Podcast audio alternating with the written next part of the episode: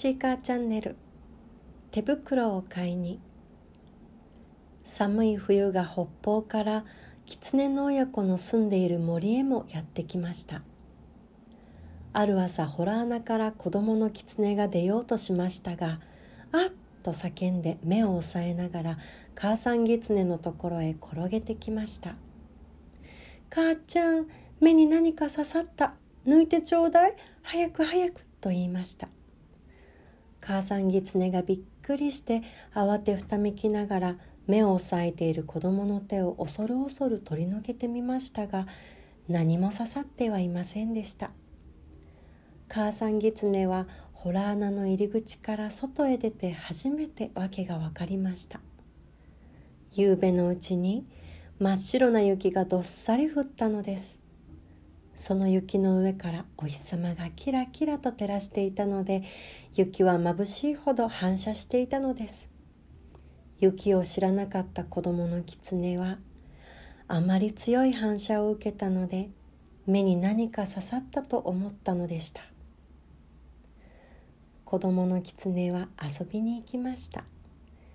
真綿のように柔らかい雪の上を駆け回ると雪の子がしぶきのように飛び散って小さい虹がすっと映るのでした。すると突然後ろでドタドタザーッとものすごい音がしてパン粉のような粉雪がふわーっと小狐に追っかぶさってきました。小狐はびっくりして雪の中に転がるようにして10メートルも向こうへ逃げました。何だろうと思って振り返ってみましたが何もいませんでした。それはもみの枝から雪がなだれ落ちたのでした。まだ枝と枝の間から白い絹糸のように雪がこぼれていました。間もなくホラー穴へ帰ってきた小狐は「母ちゃんお手手が冷たい。お手手がチンチンする」と言って濡れてボタン色になった両手を母さん狐の前に差し出しました。母さん狐はその手に「はー」と息をふっかけてぬくとい母さんの手でやんわり包んでやりながら「もうすぐ暖かくなるよ。雪を触るとすぐ暖かくなるもんだよ」と言いましたがかわいい坊やの手に霜焼けができてはかわいそうだから夜になったら町まで行って坊やのお手手に合うような毛糸の手袋を買ってやろうと思いました。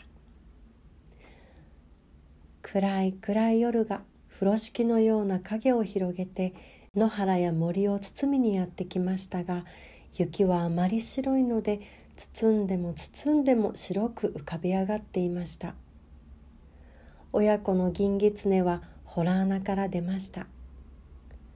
子供の方はお母さんのお腹の下へ入り込んでそこからまん丸な目をパチパチさせながらあっちやこっちを見ながら歩いていきました。やがて行く手にぽっつり明かりが一つ見え始めました。それを子供の狐が見つけて「母ちゃんお星様はあんな低いところにも落ちてるのね」と聞きましたあれはお星様じゃないのよ」と言ってその時母さん狐の足はすくんでしまいましたあれは町の火なんだよその町の火を見た時母さん狐はある時町へお友達と出かけて行ってとんだ目にあったことを思い出しました。およしなさいっていうのも聞かないでお友達の狐がある家のアヒルを盗もうとしたのでお百姓に見つかって散々追いまくられて命からがら逃げたことでした「母ちゃん何してんの？早く行こうよ」と子供の狐がお腹の下から言うのでしたが母さん狐はどうしても足が進まないのでした。そこで仕方がないので坊やだけを一人で町まで行かせることになりました。坊やお手手を片方を出し」とお母さん狐が言いました。その手を母さん狐はしばらく握っている間にかわいい人間の子供の手にしてしまいました。坊やの狐はその手を広げたり握ったりつねってみたり嗅いでみたりしました。なんだか変だな母ちゃん。これ何？と言って雪明かりにまたその人間の手に変えられてしまった自分の手をしげしげと見つめました。それは人間の手よ。いいかい坊や。町へ行ったらね。たくさん人間の家があるからね。まず表に丸い尻尾の看板のかかっている家を探すんだよ。それが見つかったらねトントンと戸を叩いて「こんばんは」って言うんだよそうするとね中から人間が少し戸を開けるからねその戸の隙間からこっちの手ほらこの人間の手を差し入れてねこの手にちょうどいい手袋ちょうだいって言うんだよ。わかったね。決してこっちのお手手を出しちゃダメよ。と母さん狐は言い聞かせました。どうして？と坊やの狐は聞き返しました。人間はね、相手が狐だとわかると手袋を売ってくれないんだよ。それどころか捕まえて檻の中へ入れちゃうんだよ。人間って本当に怖いものなんだよ。ふーん決してこっちの手を出しちゃいけないよ。こっちの方。ほら人間の手の方を差し出すんだよ。と言って母さんの狐は持ってきた2つの白銅貨を人間の手の方へ握らせてやりました。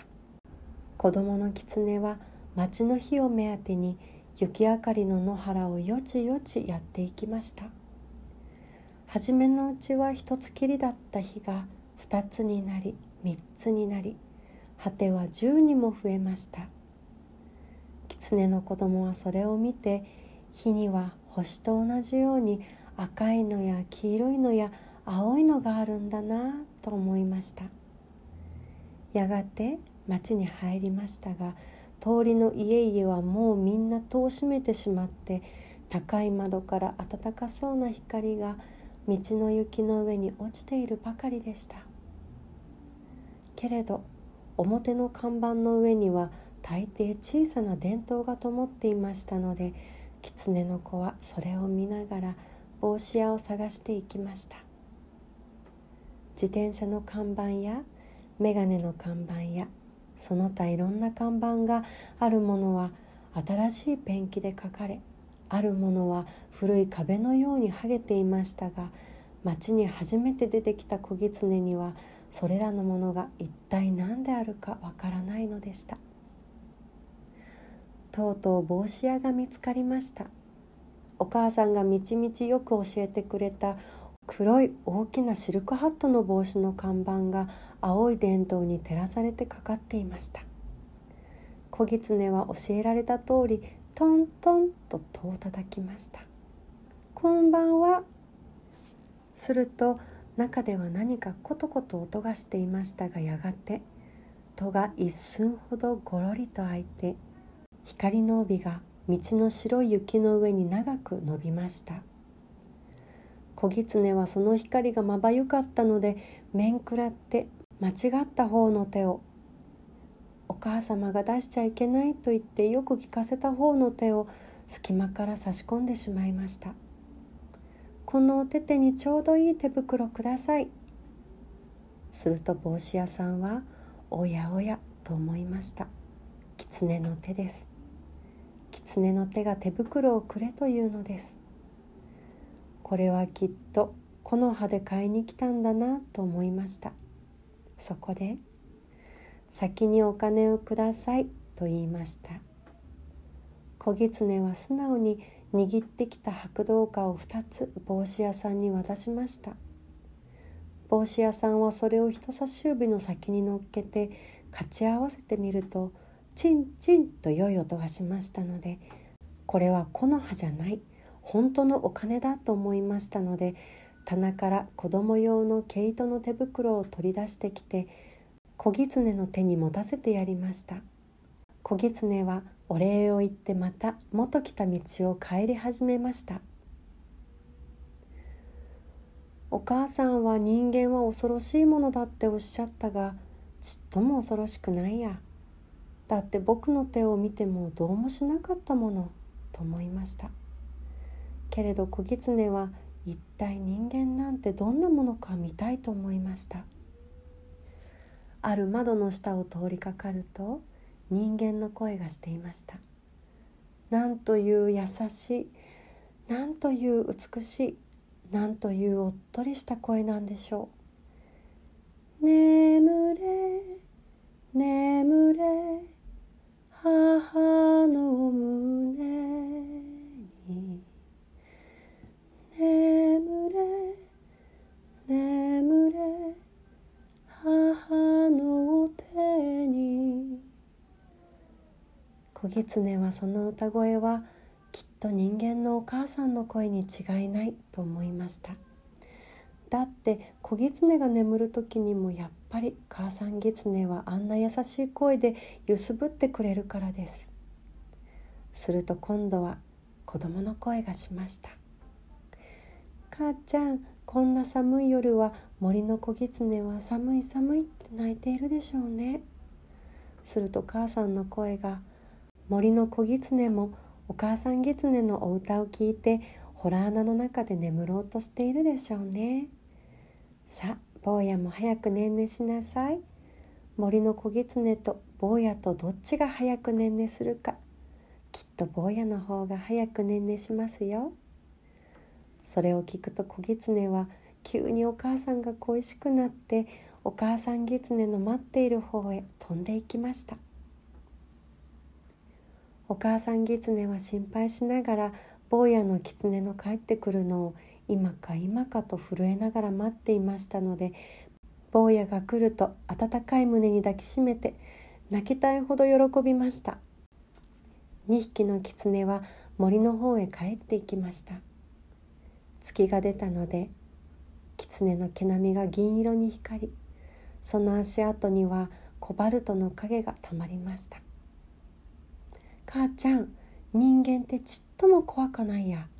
どうして？棒間違えて本当のお手手出しちゃったの。でも帽子屋さん捕まえやしなかったもの。ちゃんとこんないい温かい手袋くれたもの。と言って手袋のはまった両手をパンパンやってみせました。お母さん狐はまあと呆れましたが本当に人間はいいものかしら。本当に人間はいいものかしら。とつぶやきました。おしまい。おやすみなさい。